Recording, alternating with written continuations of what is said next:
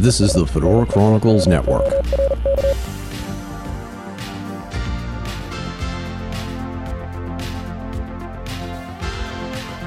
Anthony Sakovich from Aethertopia joins me, Eric Renderking Fisk, to talk about conventions from past, present, and future. All coming up next on the Fedora Chronicles radio show number eighty-eight. Stay tuned.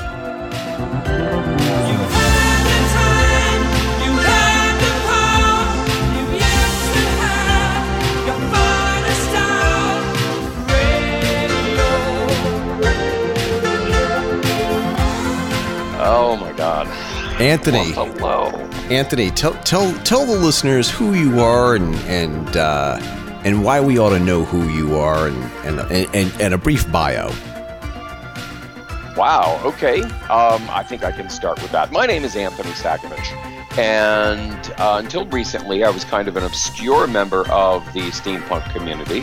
Uh, although I was kind of well known down here in the Tampa Bay area because.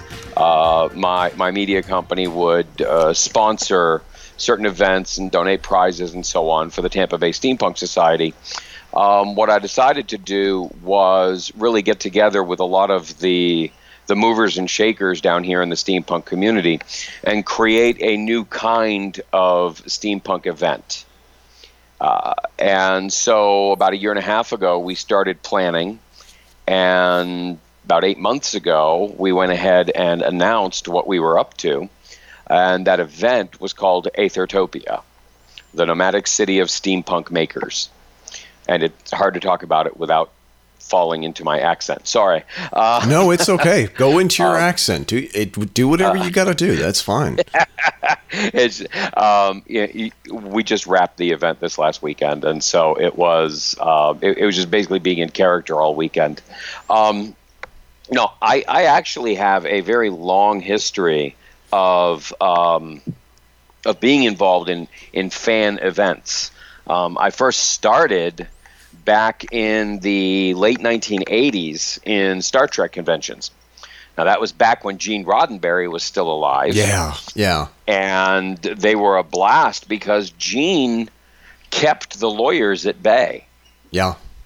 Uh, he he would not allow them to go after bootleggers. In in in his paraphrased words, these are the people that kept me alive, Paramount, when you tried to kill me. That's exactly it. That's and and, and yeah, and and I, I I really held on to that philosophy of of appreciating the uh, what came to be known as vendors. Um, at at the show, we we actually call them benefactors. We we raised yeah. them way up. Yep. On the social platform, um, and uh, but that's where I started. I was I was working with a guy out of Connecticut named Jeff Maynard. Um, Jeff ran New Eye Studio for many many years. I know Jeff. And I know Jeff from New Eye. I wonder if he remembers me. Jeff doesn't remember anyone anymore, my friend. Okay, I'm afraid you lost him a couple of years ago. See, I, damn. Yeah. No, he moved down here to Florida, and it, it honestly is one of my greatest regrets. Because he kept calling me and saying, hey, come over and see me. I said, Jeff, you know, I'm running three businesses. Right. You're retired. Come see me, Jeff. He said, I can't. I'm like, Jeff, stop it. Right, right. Okay. And I, I kept giving him crap over it. And then I get the phone call from Mike and Sue at Intergalactic that Jeff had passed away. Let me just interject here. Oh, two yeah. things. Two things that are really important. The kids these days, Grandpa Fisk is going to lay down some knowledge on the kids. Kids do not remember what science fiction conventions were like before Gene Roddenberry passed away. I give Gene Roddenberry a lot of crap on the Fedora Chronicles and this podcast. Um, it's not so much Gene Roddenberry's fault. Gene had Gene had his faults. Um, but science fiction conventions were really something to behold before the corporations took them over. Um, yeah. Like Creation Convention. I don't even know if Creation Conventions are still around anymore. Yes, they are. They are. Um, the, they were doing Twilight conventions a little while ago. I walked into one. I went, hang on, I know you. uh, and yeah. you could you can tell when the corporations started taking over conventions yeah, and started because vendors' rooms became the fleecing rooms where they would sell high-priced crap. Um, and it was everything had, every convention had to be a theme. Like you had your your your your Star Trek conventions, your Star Wars conventions, your Twilight, your X-Files, and yep. all the conventions had to have a theme. Right. And they had to be this, these big, huge, monolithic, they were like the Walmart of science fiction conventions. You are correct. Last, yeah, the last very one, true. The last one I went to, I think it was in ninety, ninety-seven, ninety-eight, and, A- and Avery Brooks was so disgusted, he canceled at the last minute. So they had to get Marina Sirtis on an airplane, fly oh. her first class cross-country to do the convention in Boston. And and I actually had a lengthy conversation with Richie Arnold. And he's kind of like, I, I think this is it. I think this this is the end. This I think this is because it, it was not fun anymore. And yeah. and people getting into screaming matches about um, social issues that weren't being addressed on Star Trek. Seriously? You're upset because social issues aren't being addressed on Star Trek: The Next Generation? You're going to ruin it for the rest of us? Are you kidding? Name a, name another show, another franchise science fiction show that didn't tackle social issues without hitting you over the head with it, other than Star Trek: The Next Generation. I'll wait. I'll wait. Um, yeah. And that was and that was the end. Um, And Jeff from New Eye Studio had some of the best um, uh, prop replicator stuff. He, um, yeah, it, it, there's some great stories there too. Um, yeah, his his props, okay, uh, especially the cast resin ones. Um, this is a wonderful story of how things used to work. Okay, um, his his props were made by a guy named Ed Mirecki. And Ed Mirecki worked out of his garage down in, I don't know, like Newton, Massachusetts yeah. or Worcester or something, okay? And that's where Ed worked out of. And Ed made the most gorgeous props. And then one day, Ed gets the dreaded call from Paramount Studios. Oh, the cease and desist. And it's like, hi, are you Ed Mirecki? He's like, yeah, are you the one who makes the uh, Star Trek phasers? Uh, and he's looking at the area code on his caller I D. And he's like, um, it's like, no, no, no, Ed, you don't understand. This is not legal. This is the prop department. They said, yours are so much better than the ones we're getting, and you are selling them retail for one quarter of what we're paying. And the, and the actors are busting them left and right. Yep. Will you please make them for us? And then it got even better. Yeah. Because he said, okay, I can do that. And then they saw his work and they said, oh, can you do this? Can you do this? And eventually they said, look, what we want you to do is we want you to do like all of our props for us. We want you to be our primary prop maker. And he said on one condition, and that is that I don't have to move. Yeah. Can I make it here and ship it? And uh, truth, if you remember the Star Trek episode in which um, Riker was trapped inside that Romulan holodeck. Yes. That Romulan holodeck is a desktop model. It is about two and a half feet wide and two feet tall. And Ed built it in Massachusetts and then shipped it out by U P S to to the studios in Los Angeles, yeah. where it was then photographed and used as the background for Riker. It was never any bigger than a than a, a a small refrigerator. That's you awesome. Know, that, that's how big it was. But that's how Ed landed the job of being the primary prop maker, because he did a better job. And and that was the kind of thing. We used to have such an open community back yeah, then. Yeah. Um, my my little contribution, if, if if you remember Jeff, you may remember you may remember one of his clothing lines that he had called Next Gen Activewear. Right. They were the sweatshirt tops yeah. that looked like the Next Generation tops. Yeah. I I created those. No kidding. And no, that, that, that was me. And we sold hundreds and hundreds of those every month. I tried to get the license from Paramount. Yeah. And and they said, well, you need to contact Ruby Costumes because they handle the costumes. So I go to Ruby and they say, no, no, no, that's a sweatshirt. You need to contact Champion. They have the sweatshirt license. So I contact Champion and Champion says, no, no, no, that's costume. We got to talk to Ruby. So I called the law department back. I said, look, they finally both got back to me and they said no. And the lawyer, I swear to God, I think her name was Laura at the time. She said, look, these are the most beautiful things we've seen come down the pike in forever. We're not going after you. Gene won't let us. Please go make them. Yes. And we did. And the best thing about them was they weren't Lycra. No. They were They were one hundred percent cotton sweatshirts. Yeah. No polyester. They were incredibly comfortable. They breathed. And the best part about it was they looked good on couch potatoes. Yeah. Yeah. Yeah. And you could take the pins off and wear it to the mall. Right. I it remember was that, that kind of clothing. That was, yeah. That, that was that a huge was our, selling our point. Introduction to the fan stuff. And Jeff had an exclusive on them, and he could never keep them in stock. Right. Um, and that was awesome. We had such a beautiful relationship with him. And, and that's when he... He he found out that when he had me with him, he would do exceptionally better. Yeah. Uh, because I was such a Star Trek geek with a photographic memory.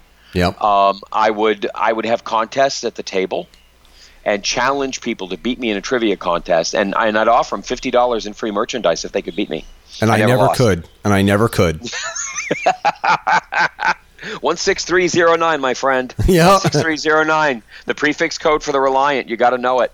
Uh, But that has nothing to do with the event we had this last weekend. Well, you know what? Because here's can can we can we do some background history about what what's yeah. gone on the past seven months?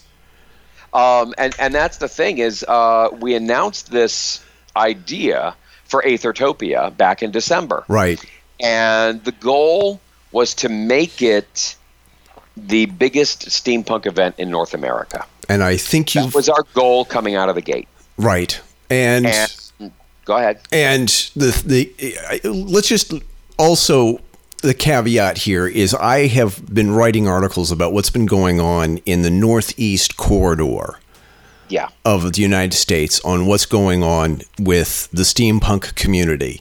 Mm-hmm. And I had sent you a couple of, of articles and you yeah. had actually had said to me, Eric, don't publish this. I think one of the last articles that I wrote I sent it to you, and because you had said something to the effect of, "You don't, you don't want to be that guy. You don't want to be the guy who comes off as being obsessed with this one issue." And I didn't. I it's I, and I actually, it's sitting in the archive somewhere to be brushed off later on. Um, well, thank you. At least somebody listens to me. No, thank you, uh. thank you. But thirty-four years as a consultant, I hope somebody listens to me. Well, I do. Uh, I listen to you, but we're no, not. I appreciate that. So, mm-hmm. in your in your estimation, what okay. what has and and by the way, we have the we have the explicit tag. You can say whatever you want, so long as it's true. What's going on with Northeast steampunk in the United States? Um, honestly, uh, it is passé. We were talking with vendors, okay, or benefactors as we call them. Uh, we had guests who came in, uh, fans who came in who were slated to go to uh, the Steampunk World's Fair and were were bitterly disappointed um, that it had ended, but everyone was uh, one hundred percent behind ending it. Yeah. Uh, that's that was the universal regardless. It's like, no, th- this event no longer deserves to exist. Right. Um, it, it, it was founded on false premise. It has uh, I, I wanted to start a hashtag, you know, hashtag not my steampunk. No, you um, did. You did. You did. You did no, start I, that. I did, yeah. You uh, did use it. um, but again, I didn't want to get our name involved in that because what he was doing was so far off from anything that we call steampunk down here in the Southeast. I mean, it is night and day. There is, um, we have a family-friendly environment. We had a five oh one c three charity called Broke for Bricks contact us and ask if they could set up their Lego Playland in our steampunk event, and the answer was resoundingly, "Of course you can." This is why you're such and a cool so, guy. This is this is and, this is why you are such a hero in well, in, in in the, in the uh, the East Coast steampunk community, I think. But anyway, well, go thank ahead. Thank you. Um, we we gave them, you know, basically, you know, four or five hundred square feet of space to set up their place for free, so that they could raise money for for their charity. And it was a it was a resounding success.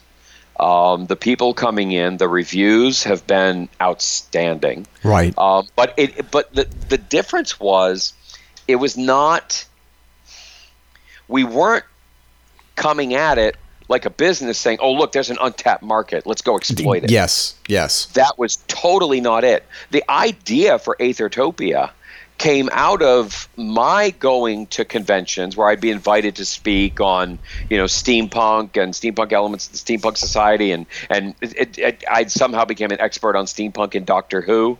Um, right. Don't ask me; I never asked for the job; it just happened. Right. Um, but the uh, uh, but the fact was, every con I went to, I saw a a group of people who were brilliant cosplayers, absolutely brilliant at duplicating characters yeah. that were in movies and comics and manga and all these things. Um, and then I saw this other group that were steampunk. Yep. And they weren't duplicating anything. No. They were their characters. They were these these alter egos that they walked in the door portraying.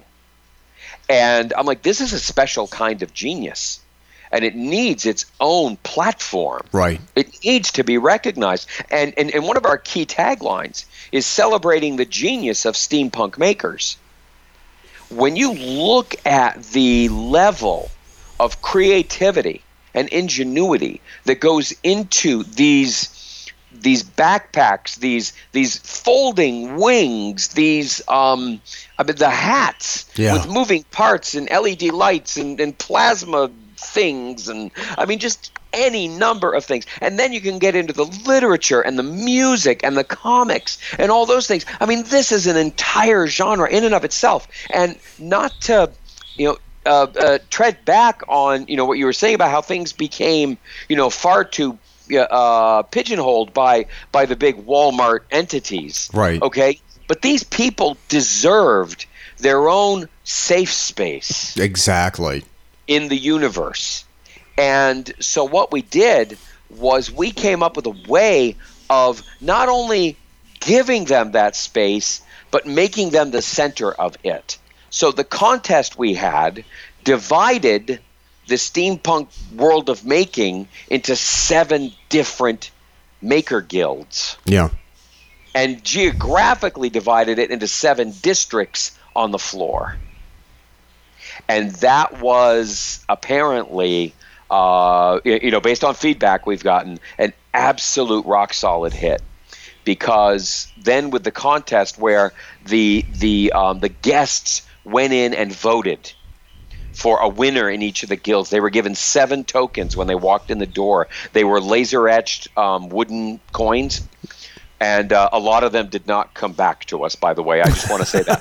Uh, should never Surprise. have put the Aethertopia logo on the back. Surprise! Uh, um, but they uh, but they were used as voting tokens, and so anyone who had a submission, and we had over fifty submissions, Um, that, that were on display, but they had to go through every guild and look at every submission, and and the the makers as well as people who traditionally had booths were blown away by the engagement that it caused, because everybody came through and asked them, how did you do this? Why did you do this? What does this mean? Yeah. And from a maker standpoint, these people were flying so high. Yeah. Uh, it was it was so rewarding for them and for me. I mean, I had, God, I had. Th- th- I'm not much on entertainment, okay? okay? Which which I know sounds a little funny considering, you know, the, the field we're in, but um, in actuality, we we cut our cable, okay, to cable T V. A lot of us have, yeah. Yeah. In okay? what? In when? two thousand four. Wow. All right. Yeah. fourteen years we've now been without cable. We have, uh, sure, we have all your Netflix and your Hulus and all those things. But for us, it is voluntary. We decide what we're going to watch and when, and then we make an, an event out of it, and then we turn it off. That's exactly what we do here at home. Very good. Yeah. Um, we refer to, to T V as the time vacuum. Yeah, it is. And, That's exactly what it is. And we don't have one. We are about doing. Right. And so so when we looked at Aethertopia, we said, okay, this is about making. Our goal is to inspire. We want to give lectures, not panels. Yeah. We want lectures on how-to. We want laboratories that may, may have a show how-to, and we want actual workshops in which people may pay, okay, to come in and work with a professional prop maker from the movies to rebuild their Nerf guns. And we did that. Here's and a, here's so a, here's a question for you real quick. Yeah, go ahead. How come nobody else has done this like this? The only thing that's comparable, I think, to a small extent, was Watch City. Um, but I, your approach is just so different. We'll get back to that in a little bit. Yeah. But, um, but what we wanted to do was get away from entertainment and get towards inspiration. And I had I, I had something happen to me on Saturday that, that almost made me cry. Okay, because I am so into this philosophy. That um, I saw this couple. They were walking through the Seamsters Guild, okay, which is where the clothing and costuming is, uh, and that was packed with with benefactors. Um, but uh, they're walking through the Seamsters Guild, and they're kind of dressed in, you know, your Western steampunk style. Yeah. And um, the gentleman has a Nerf gun tucked under his arm, you know, like a Nerf rifle. And I walked up and I said, "Oh, can I see your gun?" You know, just to engage him. And he's like, "No, no, not really." I'm like, "Excuse me?" At this point, I'm like, "Security, we may have a weapons issue." Yeah, exactly. You know? But I could clearly recognize it as as a regular Nerf gun. And um, and he said, "No, actually, I'm embarrassed." Wow. I said, Ex- "What?"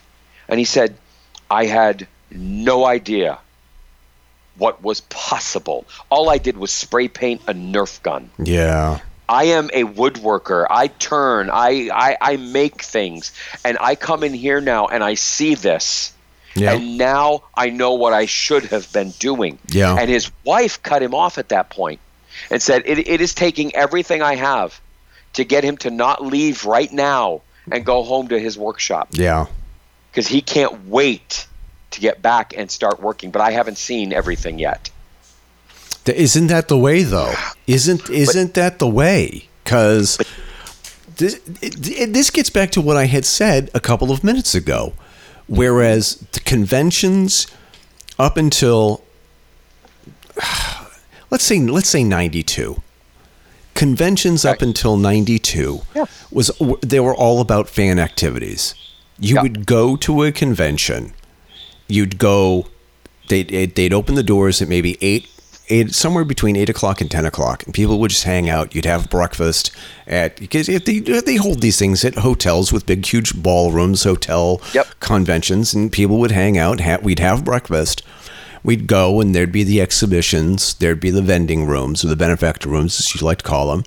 And they would have these seminars or these talks, mm-hmm. these chats, and you would. It, it, there's a lot of interaction, and um, you'd meet a lot of p- interesting people. And yeah. and then afterwards, you'd hang out for the after party. And the after party was always informal. There'd always be a lot of a, a, a blast. You'd again, you'd meet some incredible people, and mm-hmm. you you you you never wanted it to end. And then when the corporate corporations took them over, it was it was a sausage factory. It was they'd move you through. You they'd have these big, huge productions. They'd have, and it was like. They were, they were like forty-eight hour long commercials about, isn't sci-fi great? Here's all the great things that are coming down. Isn't isn't Star Trek great? Isn't Star Wars great? You know, what was the, what were the other franchises back uh, back in the nineties? And it was uh, it was all about well, and and the weird thing was back then it was complete mishmash because I mean if if you remember I mean just Jeff's booth. Yeah. Okay, you'd go in and sure, you'd have your Star Trek stuff, but then you'd have your Lost in Space stuff, and you'd have, it didn't really matter. Okay, yeah. It's like Star Trek was just like because there was going to be a uh, the the main cast or the main speaker was going to be, you know, yeah. Jimmy Doohan or, you know, Leonard Nimoy. Yeah. Okay, therefore it was a Star Trek convention. That's what made it a Star Trek convention. Right. It was across the board whatever you wanted. Yeah. And and you'd find it all there. And you would find stuff that would just blow your mind that, oh, my God, you still have this thing. And some of it was real things. Um, w- one of my favorite stories, actually, uh, which I have about a billion of them right. from back in those days, was um, I'm working the booth, and up comes this guy dressed in, in this Klingon outfit. And he looked pretty darn good. Okay, kind of a thin guy, you know, a little short. Um, and he comes, I get a goatee and everything. So he's he, he looks the part, you know. And um, and he says something, you know, about one of the pieces, the Federation uniforms, yeah. okay? And so and, and, and he knocked it. He's like, oh, Federation uniform, da da. I say, hot de bah, which is Klingon for animal. Yeah. Okay. And he says, uh, it's it's. Uh, Actually, I said, hote bah. And he said, it's hote bah. And yeah. I said, oh, you're going to lecture me on it? yeah. And he says, well, I wrote the dictionary. Oh! And yeah, it was him. It was the guy who actually wrote the Klingon dictionary. Yeah. I mean, it's like, yeah, you got to be careful who you talk to. That was uh, that was the amazing that was that was the amazing thing. Whereas, and yeah, especially in in uh, in the in the Boston, Cambridge, Massachusetts scene, with yes. with Harvard and M I T, you had students in their spare time. They would read a book, and they would read the description in a in a novel. Let's let's say the uniform for the Galactic Empire in the Foundation novels. They'd read they'd read they and then. They'd cobble the the costume together based solely on what Isaac Asimov described it as. Mm-hmm. There were a lot of people who did that. There were, yeah, and it was just like that's what conventions were back then. And then to see somebody else do something similar, this is the reason why I wanted you on the show, because you're bringing conventions back to their their, their origins and why they were so fantastic. And the thing yeah, is, in, in fact, we, we we refuse to use the word convention right. to describe what we're doing. Okay, because this is an event. This is a steampunk event. It is an immersive yeah. steampunk event. When you walk in, you've got your your archways on, on brick pedestals that lead into each of the districts. You've yeah. got a large um, uh, a large circus tent in the middle yeah. that is the Aether Pavilion, where the permanent collection is housed, the things that are made by either our guest judges, or you have the um, uh, the, the the heads of the different maker guilds right. have put their stuff in. You know, I'm I'm in the head of the Explorers Guild. He's got an eight-foot airship with spinning rotors, and it, it, it hangs in his dining room. Yeah. Okay, you know, but but he brought it in, and it's it's on display in here. And then we had o- Olivier Xavier, the prop maker from um, The Secret Adventures of Jules Verne, yeah, uh, and many other things. He was the last makeup artist, in fact, to work on Carrie Fisher. Um, and you, you know, he got uh, he brought some of his props. And those were on display in there. You know, my own little steampunk TARDIS, right. um, clothing and other things were all on display in that particular place. Um, you know, uh, but then we had um, it just the districts. You know, there, there, there are gaslight street lamps yeah. on the corners. You know, we, we really tried to get into the feel of it and to make it a place where those who wanted to get lost in the world of steampunk yeah. could do so for a whole weekend. Yep. Yep. Uh, it, a cross between an S C A event and a Renaissance festival. Right. And and the best elements of a fan convention. You know, w- one of the other things is there is no dealer room. Yeah. Okay? The the whole thing is a mishmash. And so you may be looking at a submission, but right next to it is somebody who sells items like it, or the parts for items like it. Uh, and and it, we don't expect anybody to be good at all seven areas. That would be crazy. Yeah. And if you're an expert hat maker, that doesn't mean you don't need to run over to Milton's Emporium, okay, and and get your leather belt. Yeah. Okay, because that's what you need from Milton's. Yeah. Or you need, you know, the flasks and stuff from from from uh, Crimson You know, chain. You, you you need these things. Yeah. And so, or Crimson Leather. Um, but these are th- these were all elements that we wanted to tie in together. Yeah. And it came off pretty well. We are intensely excited. A lot of people cannot fathom the fact that Monday morning at seven thirty a m, we were already in our first meeting for twenty nineteen. That's awesome. Yep. That's We absolutely do not want to miss one bit of feedback, one bit of creativity. Um, we've had four meetings so far this week um, with with subsets of the main executive group. And we'll be having a big meeting this Saturday um, to bring everybody in and go over all the details, all the pieces, the restructuring that we're doing for next year. Yeah. Um, the the reallocation of of duties to make it run better, because we had some people just talk about rising to the top and making themselves incredibly obvious. Yeah. Where they need to be. And that is just going to reflect itself in the guest experience when they show up next year. Yeah. Uh, because there there are a lot of things that are going to be ten x different. Yeah. And we're so excited about it. I, I yeah. just I just think that it was, again, it's this is this is just one of those things. Whereas, um, what's really been missing from nerd geek culture events, because I, I think you're right. You know, because yeah. they, they've all fallen into this formula of you go in and oh, here's a big difference. Okay, we're here to celebrate makers. Yeah. So we had zero professional paid entertainment at this. Remember my feelings on entertainment? Oh yeah, of course. Okay? Yeah. Um, instead, as as one of our expert maker judges, we have Captain Robert Robert Brown from Abney Park. We flew him out from Seattle yeah. to be our judge for the weekend. Now, we could have set him up somewhere in some secret, super special place, okay, and had him just come down and wave hands, uh, you, you know, wave at the crowd and then sign autographs for fifty bucks a piece. Right. But that's not what we did. Right. Robert came out with the full understanding that he was supposed to be judging these fifty entries, okay, and be visible and be accessible to human beings. And he was around the floor all weekend, and people are taking selfies left and right with him. And he was there, and he was part of it. And there's a beautiful picture on the Facebook page that was done by uh, the D J, I think. Okay, it was just fantastic because everybody's in front of the, the his sound booth. Okay, doing you, you know this like selfie pose thing, and it's just so cool because you can spot Robert Brown and Olivier, okay, Xavier in the audience, in the dance crowd, at the Aether Ball, you know, at nine o'clock at night. And there they are. That's exactly. And they're out there being with people. That's exactly what I, I've been trying to say, is that there's a yeah. lack of accessibility. Mm-hmm. And the thing and, is, is yeah, well, people have learned how to monetize accessibility.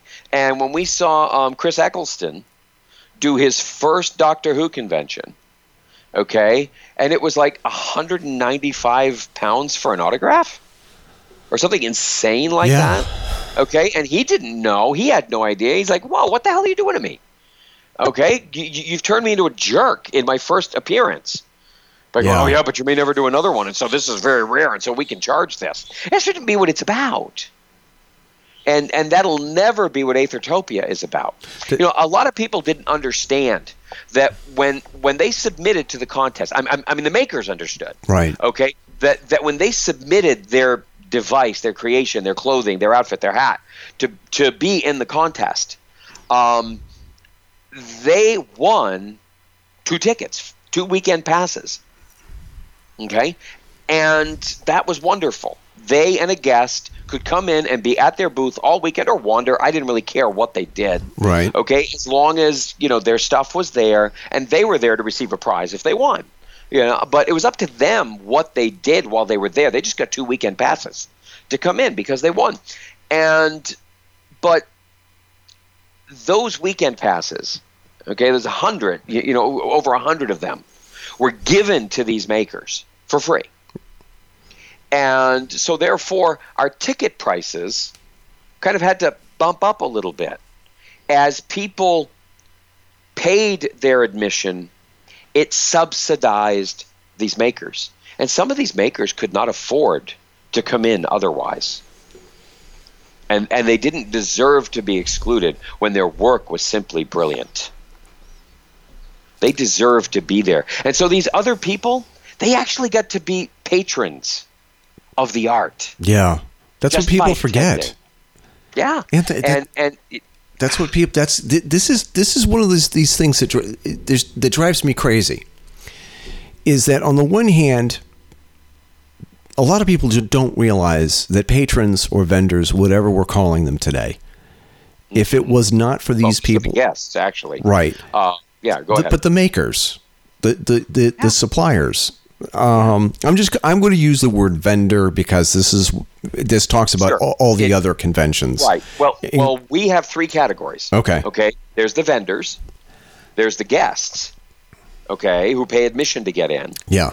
V- vendors pay a booth fee to get in, and then there's the contestants. Yeah. Okay. Now a vendor might be a contestant, and a contestant might actually decide to sell something from his little from his right. little allocated space, okay? But those are very distinct from the guests who paid admission to walk in the front door and be there. Yeah. Okay? And it's those people that specifically paid to support the art and bring these um, these makers in so that they could display their stuff, and also paid for the prizes, okay, for the best of show contest. This is a rant that I think is probably what got me kicked off or suspended from a very high profile fan forum.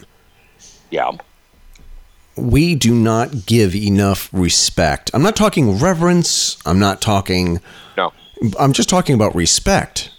Yep. To the craftsmen, the vendors who sell items for the fans to keep the fandom moving, you know, keep as, the fandom alive.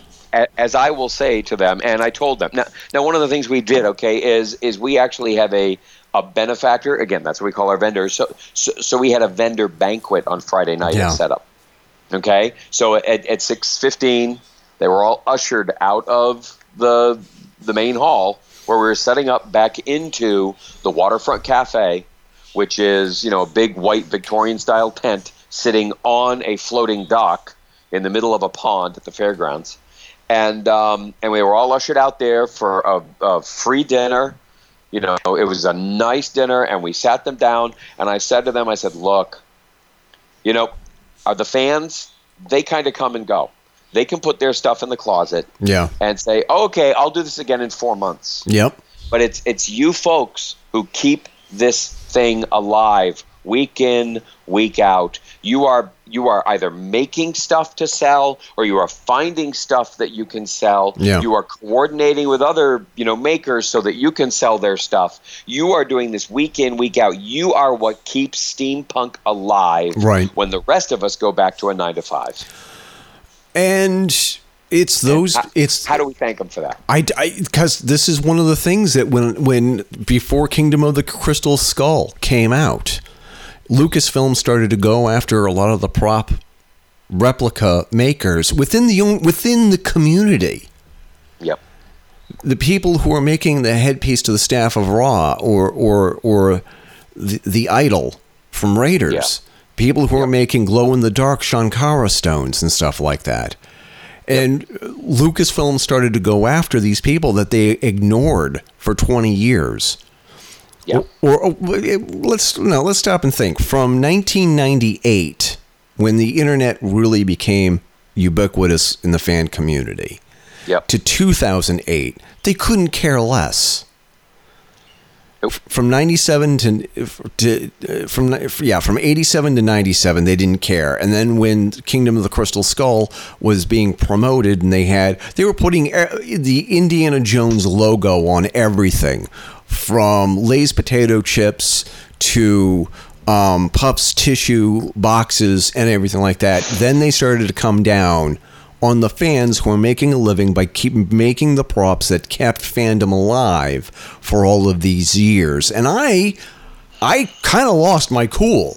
And I had said on this fan club page, this is B S. This is nonsense. And some of us who are buying into it, we are part of the problem. The idea that you're going to go to the grocery store and you're going to buy a case of Lay's potato chips with Indiana Jones on the the label, so you can have them in the basement and, and you and, and you can ration them out for the next couple of years, instead of buying a bootleg prop from somebody who is getting shut down.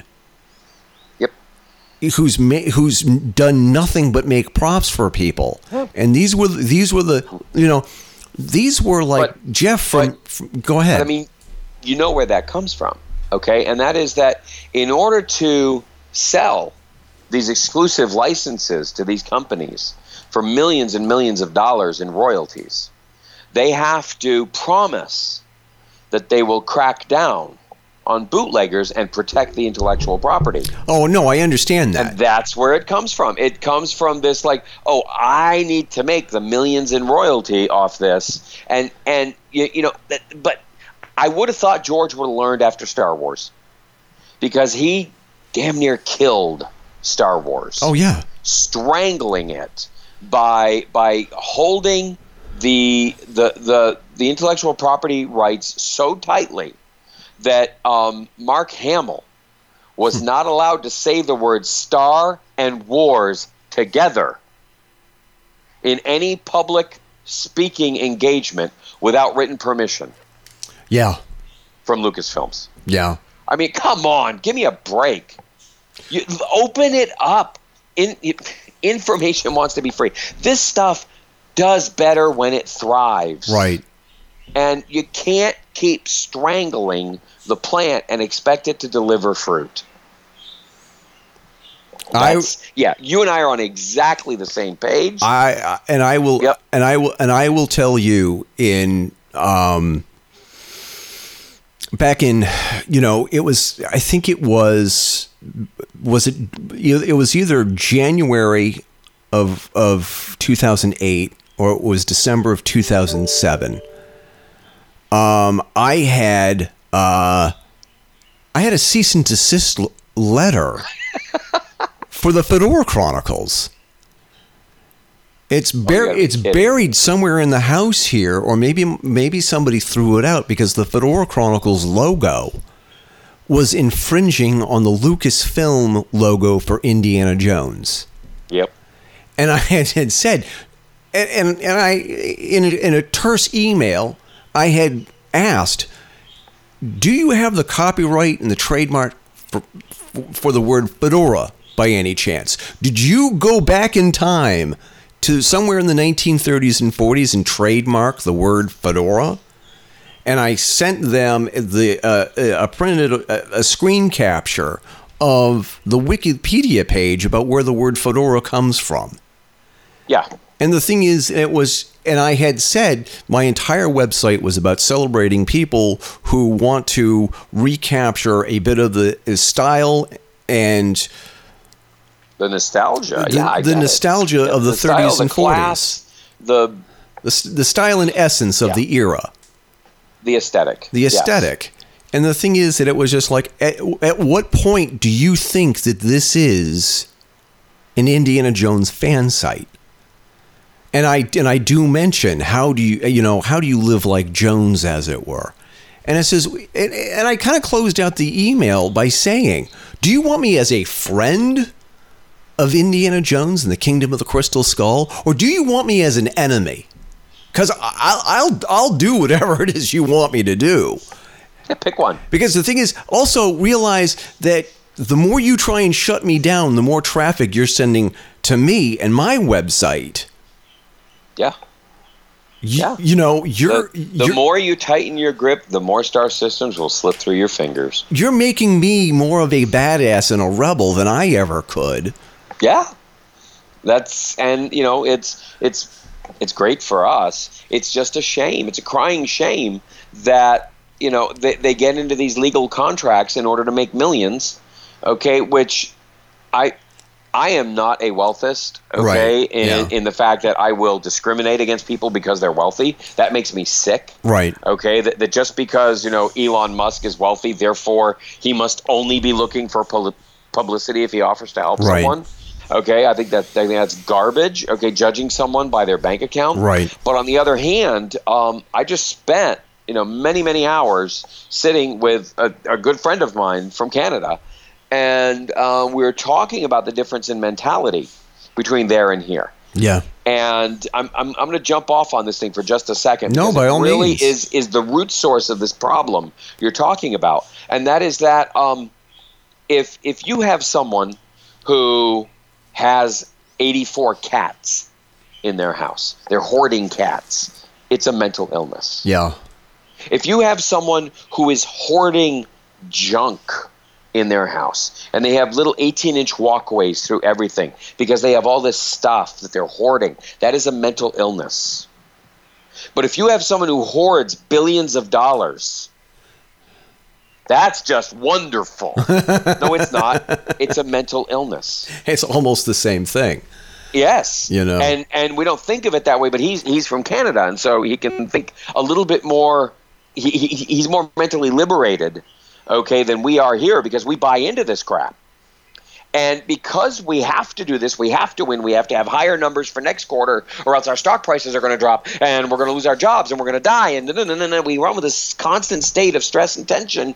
You have these lawyers who work for these studios, who who have these production companies that sign these deals, and so all this chain of events just keeps going on and creating this stranglehold on creativity in this country. Yeah. I I, I, I had a program called Ask Mister Media. Yep. Okay. And and what it was was um, I, I I have a digital marketing agency. And so I, I wrote these little segments of questions that came in. You know, how do I have this for my business? You know, that kind of thing. And bang, I get a cease and desist order because some guy has copyrighted Mister Media, M R period, M E D I A. Well, I'm Ask Mister M I S T E R Media, or, yeah. or the other way around, whatever, okay? It was, yeah. it was ten years ago, you know? And I'm like, this isn't even an infringement. And why don't you, since I'm like doing ten times the volume you are, yeah, and have ever done in, in viewers and everything, let me go ahead and just put a link to your site on my site in case anybody gets confused. Watch, you'll get more traffic than ever. And he's like, no, no, no, no, no, no. I'm just going to shut you down. Yeah. Because I have a lawyer who can do it. And I'm like, you know what? You're a moron. You're a moron. You're clutching yeah. at at at a dying model. And we need to open this thing up. We need to make it happen. And if we have to go out and around the edges, then by God, that's what we'll do. Yeah. But we really need to open up the the fan market. We need to make it accessible. We need to we need to make it respectful of the artist, especially the artist that first created right. it. I'm not real big on fan fiction. No. I'll say that right now. Oh, you and, okay? you and me both. You and me both. Okay? I mean, it's like, look, don't don't take this person's character and turn them into a monster. Okay? Turn them against something that, that, that is really against what they came out and said. Right. I say that, and honestly, I've done that with something, but it's it's it's It's good. Uh, uh, as you know, we also produce um, the number one ranked steampunk adventure on iTunes. Yep. Okay, we have the Omega contingent that comes out of our studio, and um, season three is is pretty amazing. Season two um, is is in the can and needs to be edited, um, but that's going to be that's going to be pretty cool when that one comes out. But um, but I'm talking about. You, you know, the kind of fan fiction that is that is blatantly disrespectful. Right. Okay. I'm I'm I'm not real big on that. I mean, like, you want to tell a story, tell your own story. Okay. Don't don't turn Twilight into Fifty Shades of Grey. That ain't right. Okay. uh, that ain't right. And so, what what I want to do is, the definition of the word appreciate is not grateful. Right. It is to recognize the value of something. And we need to appreciate the artists, okay? We need to appreciate the ones who make it originally and the ones who pay homage to it through their own creations, uh, and those who who take it even ten steps further and and use it as a jumping off point for a career like Ed Mirecki did with Star Trek. Right. Uh, you, you know, and, and let's let's get together and feel good together about these things. Right. And not worry about Big Brother watching us and the fact that, you know, the studios are going to be coming down on us. And I think that may be part of why I gravitated towards steampunk. Because you can't trademark it, even though somebody tried. um, but I mean, not not the word per se. Excuse me, but but the the creativity. Like I said, nobody's pretending to be somebody. Yeah. Except their own creation, and that's just totally awesome as far as I'm concerned. Uh, and and that's really what what we want to recognize. And it's it's a shame we have to go to that level of creativity in order to have a free market where we can recognize it in our own way without getting shut down by something stupid. Yeah. Um, but but that's that's what we've done, and that's what we will do, and that's what we will stand for. Um, as as as one of our reviewers said, you know, you have made a haven for the makers, and that's what that's what's been desperately needed in all of in all of fandom. And yeah. the fact that you did it for steampunk is with with the year that we've had so far.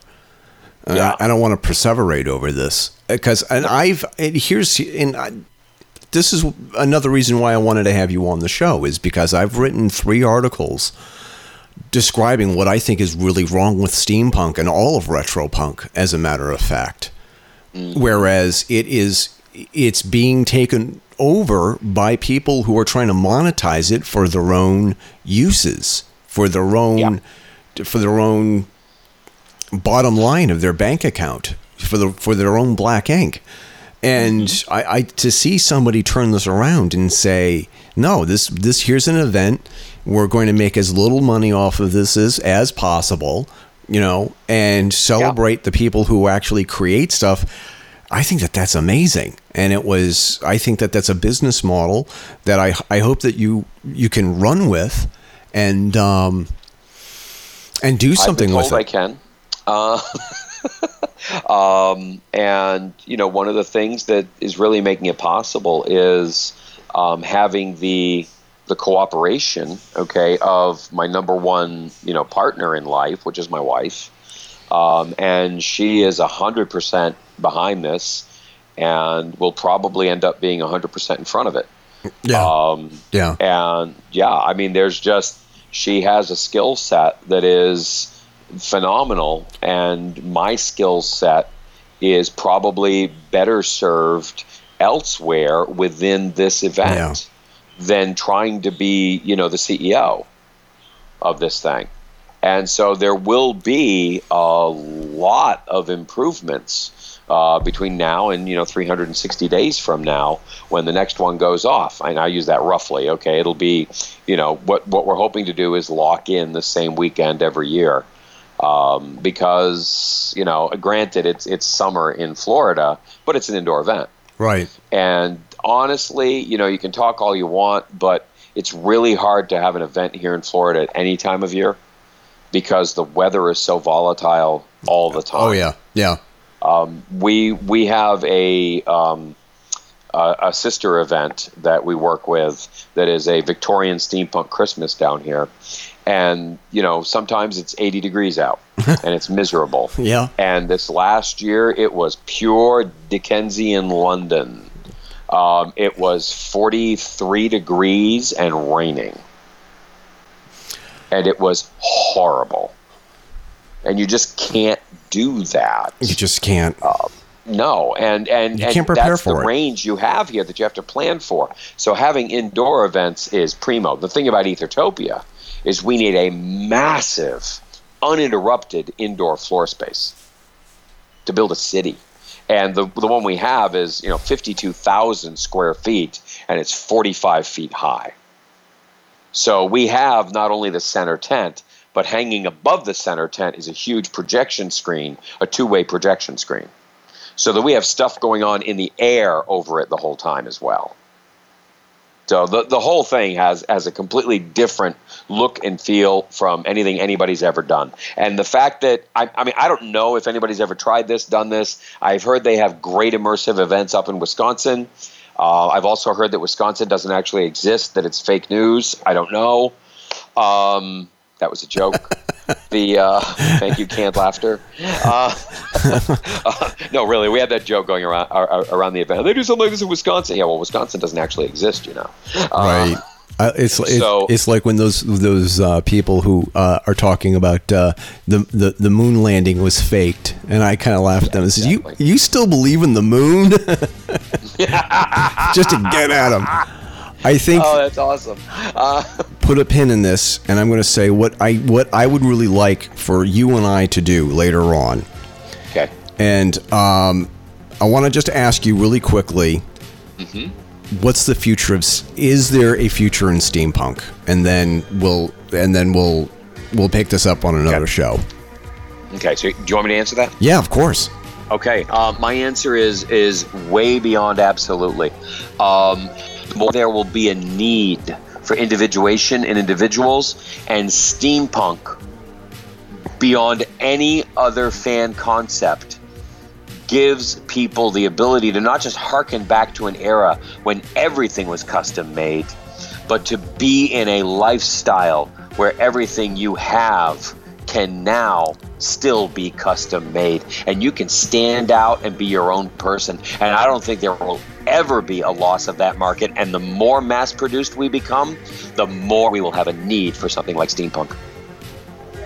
I hear you. I hear you. And with that, awesome sauce. Thanks for coming on. Um, oh. And you're going to have to come on the show again real soon. Oh, you know I will. All right. You take care. You All too. All right, thanks. Have a great day, Eric. All right.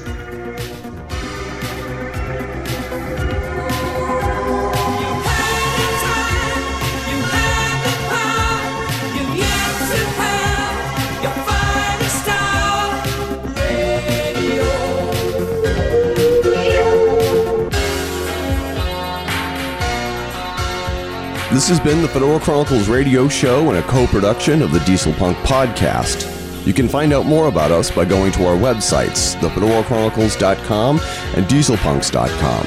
Be sure to subscribe to us on iTunes, Google Play, and SoundCloud. You can find these links on our homepages. Be sure to visit our sponsors, Chester Cordite, Landrin Artifacts, and the Trinity Whip Company. Also, check out the friends of our show, Penman Hats and Reconstructing History. Once again, this is Eric Renderking Fisk signing off, and keep your chins up and your fedoras on.